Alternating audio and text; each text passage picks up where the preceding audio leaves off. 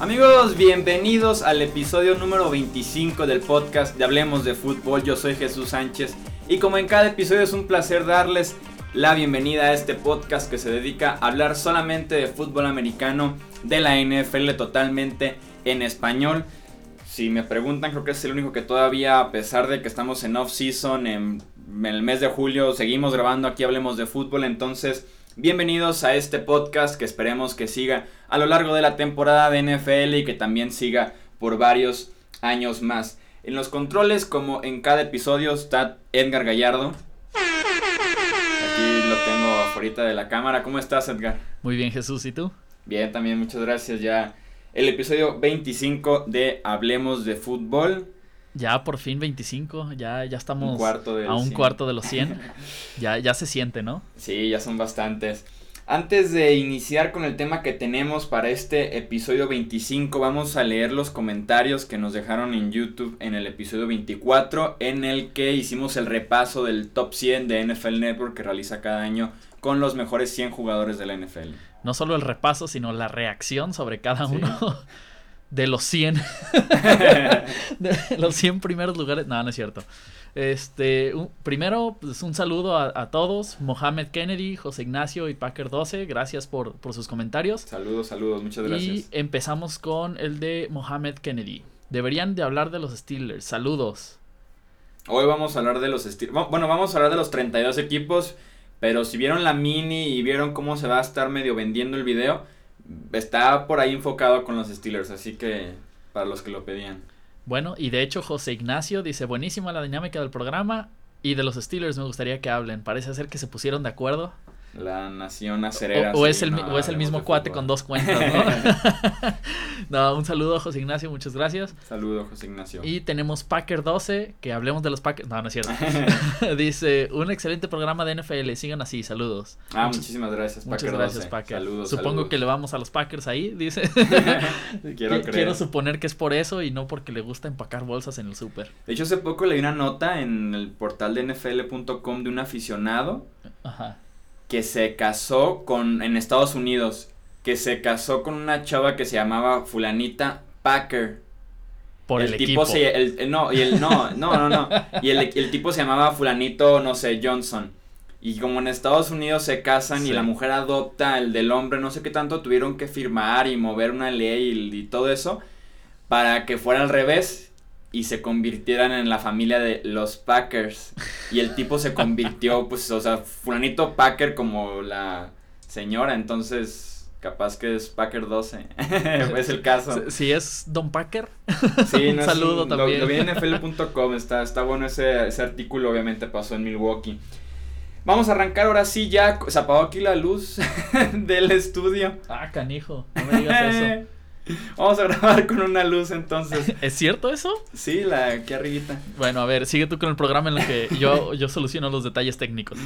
Vamos a grabar el episodio 25, como ya les decía, en el que estaremos platicando acerca de decisiones que tomaron diferentes equipos de, de la NFL, los 32, vamos a estar platicando. Decisiones que tomaron este off-season y que creo yo que pueden llegar a arrepentirse o creo yo que puede generar un problema para ellos a lo largo de la temporada o en training camp o incluso al final de la siguiente campaña. No digo que lo que estoy diciendo que podrían arrepentirse vaya a suceder y por qué lo hicieron, no. Es un caso hipotético de que si se cumple de alguna manera esto que esta decisión que podría verse para bien y también podría verse para mal, podría ser un error o podría ser considerado para ellos un error. Como les decía, vamos a repasar estas decisiones de los 32 equipos de, de la NFL. Vamos a hacerlo de manera muy rápida para que ya saben quede menos de 25 minutos este episodio 25 hablemos de fútbol. Arrancamos con los Buffalo Bills. Creo yo que la decisión que podrían arrepentirse más adelante es no tomar la opción en el contrato de Sammy Watkins para que también esté bajo contrato en 2018. Apenas 24 años, recordamos que fue el pick número 4, número 4 global del 2014. Y estamos hablando de que podría jugar cuatro temporadas con Buffalo después de que dieron muchísimo por él para poder subir en el draft y tomar a Sammy Watkins e irse en la agencia libre 2018 o que les sea más caro si tiene una muy buena temporada tengan que etiquetarlo o tengan que darle un contrato más largo en lugar de solamente tomar ese quinto año que tienen los contratos de novatos de primera ronda y que es mucho más barato que si lo hubieran etiquetado el próximo año o si le dan una extensión de contrato. Así que Sammy Watkins me parece que se merecía, a pesar de que se ha quedado corto las expectativas, que se merecía ese quinto año de su contrato. Los Dolphins también temas contractuales darle a Kenny Stills y a Ander Branch contratos muy grandes en esta agencia libre. En el caso de Stills fueron 4 años por 32 millones de dólares. En el caso de Branch fueron 3 años por 24 millones de dólares. Estamos hablando de 8 millones anuales para cada uno. Que para mí son jugadores que sí pueden colaborar, pero si llevas a ganar de 8 millones para arriba, yo esperaría un impacto realmente fuerte semana tras semana. En el caso de Kenny Stills es el tercer o cuarto receptor que tienen los Dolphins actualmente. Y en el caso de Branch sí es titular en la defensiva como defensive end. Pero me gustaría que también aportara presionando al coreback y no solamente en el juego por tierra. Entonces con 8 millones esperaría eso de un defensive end. Los Patriots no haber extendido a Malcolm Butler puede costarles. Arrancaron la agencia libre con un contrato de 5 años y 65 millones de dólares para Stephon Gilmore en la misma posición. Butler se molestó, intentaron hacer un cambio y ahora se quedó con contrato de solamente un año. Veremos qué puede pasar con él. Butler vino de una muy buena temporada. Creo yo que se quedó a un paso de ya ser considerado un cornerback de élite. Entonces puede ser, puede ser problemático que tenga un muy buen año otra vez en 2017 y tener que arreglarse con él ahora con mucho más argumentos de parte de Butler en la próxima agencia libre. Los Jets recortar todo el roster. Me parece erróneo que se hayan deshecho y ya hablamos de esto más a profundidad en Hablemos de Fútbol. Se deshicieron de Brandon Marshall, de Rick Decker, de Nick Mangold, de Calvin Pryor, de Darrell Reeves, de David Harris y de Ryan Fitzpatrick. Puede ser un error por dos cosas. El 0-16 es posible ahora para los Jets ser solamente el segundo equipo en la historia que termina con esta marca y la molestia de la afición que puede costarles más adelante el recuperarlos. Los Baltimore Ravens no mantener su línea ofensiva de, de alguna manera intacta. Se les fueron dos, se le fue el tackle derecho Rick Wagner y se le fue el centro Jeremy Suta. Wagner se fue en la agencia libre por 9 millones de dólares anuales. Suta se fue cambiado y en el caso de Joe Flaco me parece que es vital que tenga una muy buena línea ofensiva y estamos hablando de dos titulares que se pierden de los cinco que tiene una línea ofensiva. Los Bengals invertir en playmakers y no en la línea ofensiva. John Ross y John Mixon fueron sus dos primeras selecciones del draft. Cuando en la agencia libre ya se estaban yendo Kevin Seidler, un guardia que probablemente es top 5 de toda la NFL, y Andrew Whitworth, un tackle izquierdo que lleva 6, 7 años siendo top 10. Entonces, dejas ir dos dineros ofensivos y en lugar de parchar la línea ofensiva, que también es vital para Andy Dalton, traes playmakers que veremos si realmente tiene un impacto a la ofensiva como para que Dalton se deshaga rápido del balón porque no va a tener mucho tiempo que digamos.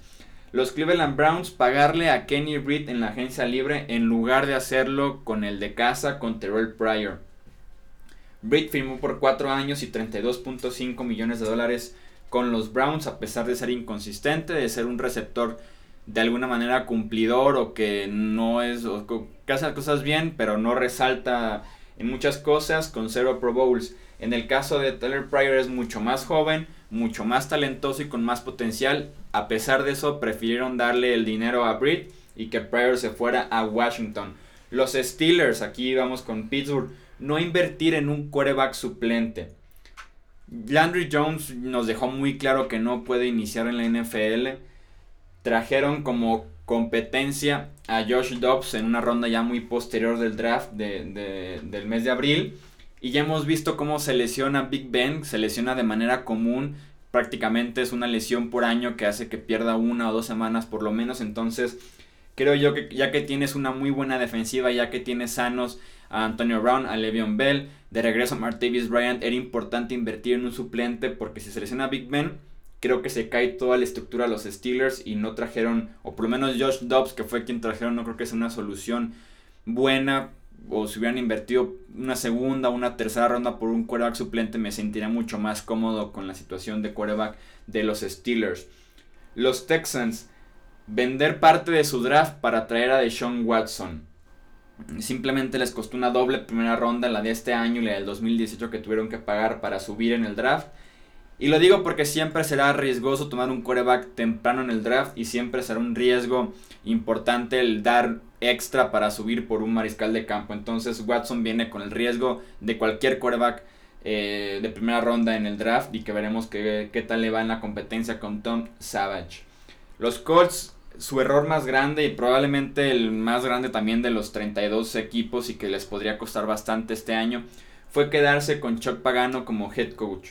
Hicieron bien despidiendo a Chris Ballard como su GM, pero en mi opinión era limpiar la casa por completo. Era necesario también deshacerse de Chuck Pagano. Decidieron quedarse un año más con él. Veremos si no les cuesta esto una temporada desperdiciada y que ahora sí el próximo año, en 2018, tomen la decisión de cambiar de staff de entrenadores y que ahora sí vean realmente el potencial que puede tener ese equipo que con Chris Ballard está en muy malas condiciones. Así que los Colts creo que se pueden arrepentir de quedarse con Chuck Pagano.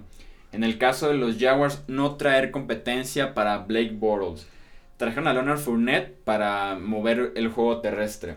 La defensiva dará un salto importante y para mí va a ser top 5 el próximo año en la NFL.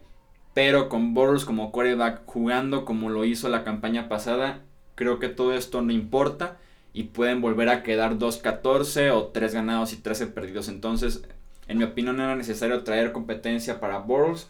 No lo hicieron, le van a confiar otra vez el puesto de corebacks y veremos si no les cuesta esto porque de verdad es muy inconsistente, su mecánica es muy mala y ya les ha causado varios problemas a los Jaguars en los últimos tres años. Los Titans me costó aquí un poquito encontrar alguna decisión porque me ha gustado en general mucho el off-season de los Titans creo que pueden ser el caballo negro, o ese equipo que dé el salto también de calidad y se meta a los playoffs. El que consideraría como una decisión cuestionable sería el de Logan Ryan, el cornerback de los Patriots que firmaron en la agencia libre. Le dieron un contrato de 3 años y 30 millones de dólares, ya 10 anuales es importante para un esquinero. En Nueva Inglaterra, en semanas era el número 1, en semanas era el número 2 y dejaban que ese fuera Malcolm Butler entonces quiero ver a Ryan, que está ganando como cornerback número uno, realmente desempeñarse semana a semana como esto, como un cornerback de élite o un titular número uno para un equipo. Entonces veremos si Ryan puede cumplir con este rol. Para cerrar en la americana, los Broncos no traer un quarterback veterano como lo podría hacer Tony Romo, que lo intentaron y no pudieron convencerlo, que pudo haber sido Colin Kaepernick si tal vez no hubiera implicado tantos problemas, o hasta el mismo regreso de Jay Cutler. Se la van a jugar con Trevor Simeon, se la van a jugar con Paxton Lynch. En mi opinión, Simeon es el que debería iniciar en la semana 1. Tiene más experiencia que Lynch, se le vio mucho más calmado, puede controlar mejor el juego. Y más porque Lynch en los dos partidos que inició de, de Denver la temporada pasada se vio como un desastre y se vio como lo que es un proyecto para desarrollar. Entonces veremos si los Broncos no dejan ir una temporada que está toda la ventana abierta con esa defensiva por haber iniciado a Trevor Simeon o a Paxton Lynch. En el caso de los Chiefs, para mí la decisión más extraña que realizaron este offseason y que les podría costar sea, eh, es cortar a Jeremy Macklin. Es rara la postura que tienen los Chiefs actualmente porque parece que quieren seguir compitiendo este año, pero al mismo tiempo están ahorrando y están planeando para el futuro, como fue el caso de Macklin, como fue el caso de subir por Pat Mahomes, el quarterback de Texas Tech. Entonces me parece un poco extraña la postura de los Chiefs. Y no, no entiendo por qué dejar ir a tu mejor receptor y de los únicos que tienes decentes en tu roster para ahorrar, pero realmente quieres seguir compitiendo. Entonces no le entendí muy bien eso, eso que hicieron los Chiefs. Los Chargers, el mayor error que probablemente también esté entre el top 5 de estos 32 que elegí. Irse a Los Ángeles. También, ¿eh? qué triste que hayan dejado San Diego. Sí, San Diego merecía, merecía ese equipo. Eh, darle 53 millones de dólares a Russell Okun, el tackle izquierdo que jugaba con Seattle, que jugó con Denver la temporada pasada. ¿Qué estaban pensando los Chargers dándole 53 millones de dólares a un tackle ofensivo que no puede mantenerse sano, que ya casi tiene 30 años y que realmente el nivel que mostró su primer y segundo año en la NFL y que fue el nivel realmente bueno, desapareció hace mucho tiempo. Ya no existe ese Russell Okung y a pesar de eso los Chargers le dieron 53 millones de dólares. No entendí mucho ese movimiento por parte del nuevo equipo de Los Ángeles. Los Oakland Raiders es el mismo caso de los Pittsburgh Steelers. No traer un suplente decente para Derek Carr. Aquí el caso está perfecto porque ya vimos exactamente con este mismo equipo qué pasa cuando se lesiona Derek Carr. Se acabó la temporada que estaban teniendo, que era excelente, que era la mejor que habían tenido en los últimos 10, 15 años. Si eres un gran contendiente, y creo que el ejemplo perfecto en este caso son los Patriots, tu suplente debe ser bueno, debe estar entre los 5 mejores suplentes de la NFL o incluso competirle a los titulares en equipos débiles porque tienes una buena defensiva, tienes un buen núcleo de receptores, de línea ofensiva, lo que quieras tener, pero se te lesiona tu cuerda titular y tu temporada se acabó por completo. Si ahorita Brady se lesiona con Nueva Inglaterra, con Jimmy Garoppolo fácil llegan a los playoffs y por ahí compiten hasta en el campeonato de la americana o en la ronda divisional. Si con Pittsburgh se lesiona Big Ben o se lesiona Derek Carr toda la temporada, ni siquiera se acercan a los playoffs. Entonces no entiendo por qué no invertir más en suplentes cuando es una necesidad grande para estos dos equipos que tienen todo listo para ser contendientes para el Super Bowl, menos la posición de coreback suplente. Y, fíjate que mencionas algo muy importante aquí, a, diferencia de otras ligas, en, la NFL perderse una semana es, mucho, o sea, significa mucho impacto, pues, son 16 partidos. exactamente, son 16 partidos, son 16 jornadas en total. Estamos hablando de que si ya pierdes dos, dos semanas, ya estás hablando, o sea, más del 10% de tus partidos se te fueron ahí. Sí, exacto. Entonces, creo que debe de generar más conciencia o debe de ser algo común que los, eh, los, los, contendientes tengan un buen coreback suplente y no sé si todos lo hacen. Y debería ser casi, casi de ley. Vamos ahora, ya terminamos ahí con la conferencia americana, vamos ahora con la conferencia nacional. Arrancamos con los Dallas Cowboys que también su decisión más cuestionable fue no invertir en la defensiva secundaria.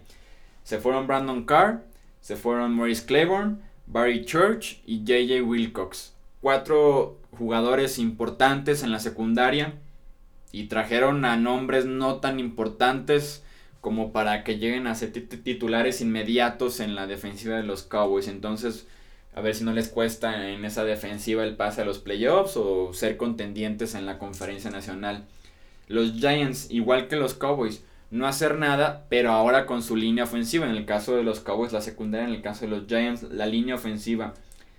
Principalmente dejar como tackle izquierdo a Eric Flowers y dejar como tackle derecho a Bobby Hart. Busqué en Pro Football Focus la calificación que tienen estos dos jugadores que tuvieron la temporada pasada. Recordemos que esta página califica cada snap que tiene cada jugador de la NFL a lo largo de toda la temporada y le da una calificación del 1 al 100. Ambos estaban en el rango de los 40 y en el caso de Flowers fue una calificación de 48.4 en su temporada y de Hart de 41.0. Entonces tienen un problema relativamente importante o serio en la posición de tackle izquierdo y también en la posición de tackle derecho y con Eli Manning deberían de estarlo cuidando más porque también ya no es nada joven este coreback de los Giants. Los Philadelphia Eagles es el mismo caso que los Cowboys, no hicieron nada para mejorar la secundaria, se enfocaron mucho en receptor en la agencia libre, se les fueron Nolan Carroll y Lewis McKelvin, dos cornerbacks titulares que tenían la temporada pasada y solamente se quedó Jalen Mills de los cornerbacks del top 3 que tenía Philadelphia en su roster y se quedó el peorcito porque Mills en esta misma página de Pro Football Focus fue el peor esquinero de la NFL la temporada pasada con un una calificación de 34.5 y en el ranking ocupó la posición 111. O sea, fue el esquinero 111 de los 111 que calificó Pro Football Focus la campaña pasada y fue quien se quedó en Filadelfia como, como apoyo en esa secundaria que también les puede costar, sobre todo enfrentándose a las ofensivas de Dallas y de Nueva York en la división.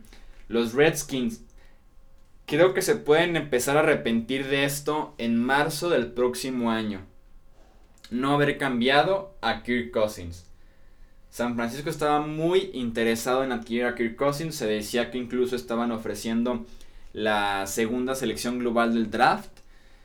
A pesar de eso, Washington dijo, me quedo con, con Kirk Cousins. Luego el mismo Cousins dijo que ya no iba a firmar ninguna extensión con Washington porque sentía que la gerencia no le estaba dando el trato que se merecía.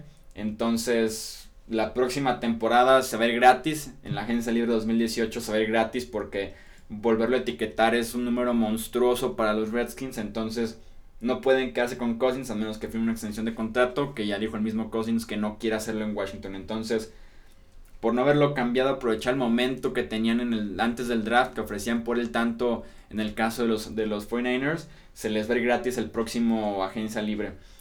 Los Chicago Bears es muy sencilla la decisión que vamos aquí a cuestionar por parte de la gerencia de Chicago.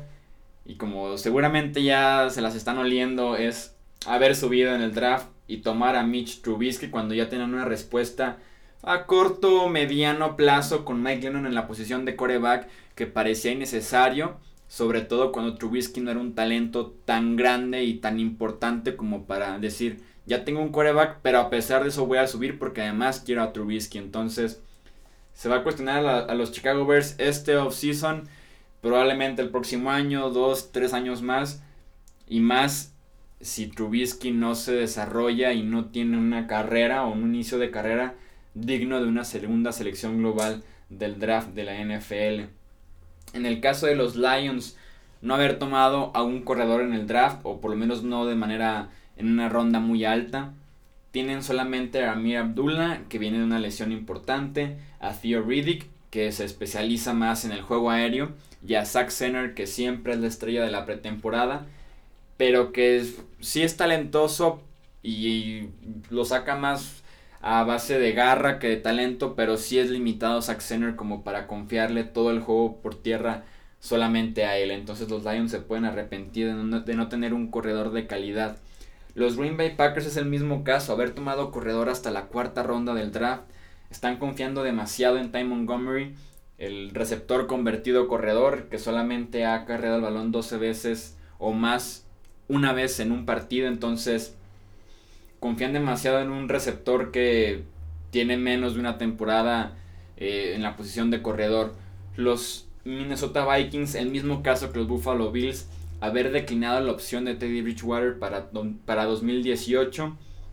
Por precaución yo lo haría, porque ya estaba entrenando Bridgewater, ya suben de vez en cuando videos a su Twitter de él practicando con un con una protección de las rodillas al tobillo por la lesión que tuvo de rodilla la, hace hace, una hace un año prácticamente porque fue en el verano. Entonces yo, me protegería tomando la opción de Teddy Bridgewater y así me lo quedo para 2018 y no se convierta agente libre en cuando termine la temporada. Entonces veremos si de alguna manera inicia Bridgewater este año en la NFL o si solamente lo hace Sam Bradford por parte de los Minnesota Vikings. En el caso de los Atlanta Falcons, no tuvieron la culpa como tal de haber perdido a Kyle Shanahan como coordinador ofensivo después del Super Bowl que se fue a los 49ers. Pero el error me parece haber tomado o haber contratado a Steve Sarkisian como el nuevo coordinador ofensivo. Sarkisian, por si no lo conocen, brilló en el programa de Washington, de la Universidad de Washington como head coach. De ahí se fue como head coach a USC donde fracasó rotundamente, estuvo nada más una temporada porque fue despedido por eh, problemas con el alcohol, después se recuperó y se convirtió en, un asesor de la Universidad de Alabama. Y solamente estuvo un juego como coordinador ofensivo y de ahí ya dio el salto a Atlanta para quedarse como CEO de los Falcons, entonces tiene la experiencia o tiene eh, la habilidad para sacar adelante una ofensiva que viene de su mejor temporada de la franquicia por completo probablemente entonces veremos si funciona Sarkisian en este rol con los Falcons. Los Panthers, el mismo caso que los Chargers, haber firmado a Matt Khalil por 5 años y 55 millones de dólares, viene de una doble operación en la cadera y de por sí su nivel era bastante bajo con los Vikings en la temporada 2015 y los Panthers que hacen le dan un contrato de 55 millones de dólares con más de 30 garantizados. Los Saints no estar en modo de ganar ahora. Lo digo porque cambiaron a Brandon Cooks, que venía de dos temporadas seguidas con más de 1100 yardas, y no haber traído en lugar de más bien dejar ir a Cooks a los Patriots, no haberse traído de Nueva Inglaterra a Malcolm Butler. Porque recordemos que Breeze tiene 38 años y los, los, los Saints están urgidos en poder ganar con él ya sus últimas 2-3 temporadas en la NFL y están dejando ir talento en lugar de traer más talento a Nueva Orleans. Los Bucks no haber traído a otro corredor, Doc Martin se vio mal la temporada pasada y además está suspendido cuatro partidos. Quedan como opciones nada más Charles Sims y Jacquees Rogers, así que confiarle tu juego terrestre a Sims y Rogers no suena como una buena opción, es lo que van a hacer los Buccaneers. Los Arizona Cardinals ya para cerrar con la última división de la NFL no haber traído un quarterback del futuro. Carson Palmer tiene 37 años y viene de una temporada muy mala a pesar de que en 2015 probablemente se merecía el MVP si no hubiera salido Cam Newton con un temporadón también. Entonces es momento de empezar a pensar en el futuro en el caso de Arizona y traer un Korak, y traer un joven para que aprenda de Carson Palmer era una excelente opción para este offseason y no lo hicieron.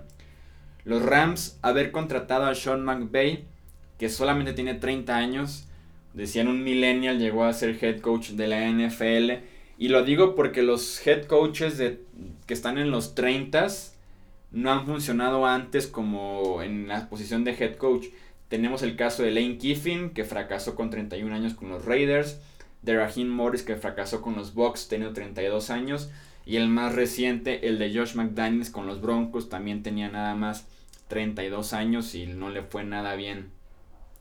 San Francisco haberle dado un contrato de 5 años y 47.5 millones de dólares a Pierre Garzón, que está por cumplir 31 años.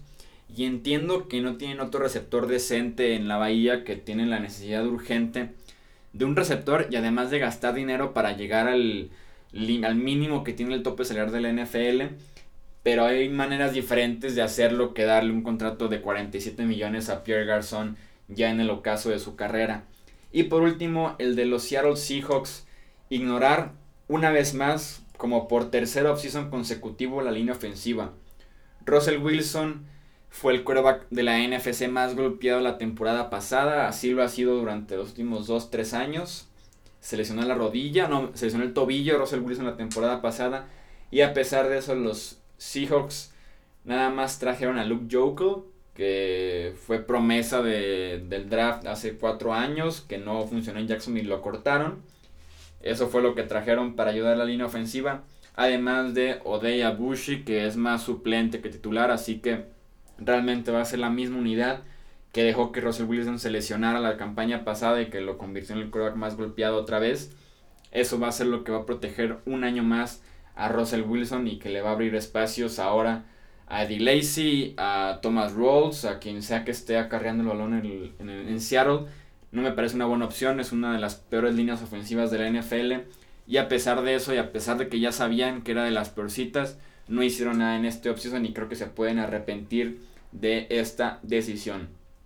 Eso fue todo por este episodio 25 del podcast de Hablemos de Fútbol. Recuerden que pueden dejar sus comentarios acerca de esto de este tema para que se convierta aquí en un debate y lo repasamos en el próximo episodio. Además, en la versión de podcast, como les decíamos el episodio anterior, ya hay video de cada podcast en YouTube. Nos pueden encontrar como hablemos de fútbol en YouTube o si entran a mi Twitter ahí lo van a encontrar. Y también en opción de podcast, como les decía, están las siguientes opciones para escuchar los, el episodio 25 y anteriores y posteriores. Claro que sí, estamos en iTunes, TuneIn, iVox, Stitcher, Podbean, SoundCloud y como dijo Jesús, nos pueden ver en YouTube. Así es, aquí estamos en la cabina, en el estudio que ahorita se estaba cayendo, pero que ya solucionó aquí ya, Ya todo quedó bajo control. Así es, recuerden que nos pueden seguir en Twitter en arroba Chuy Sánchez-bajo y en arroba Gallardo Edgar.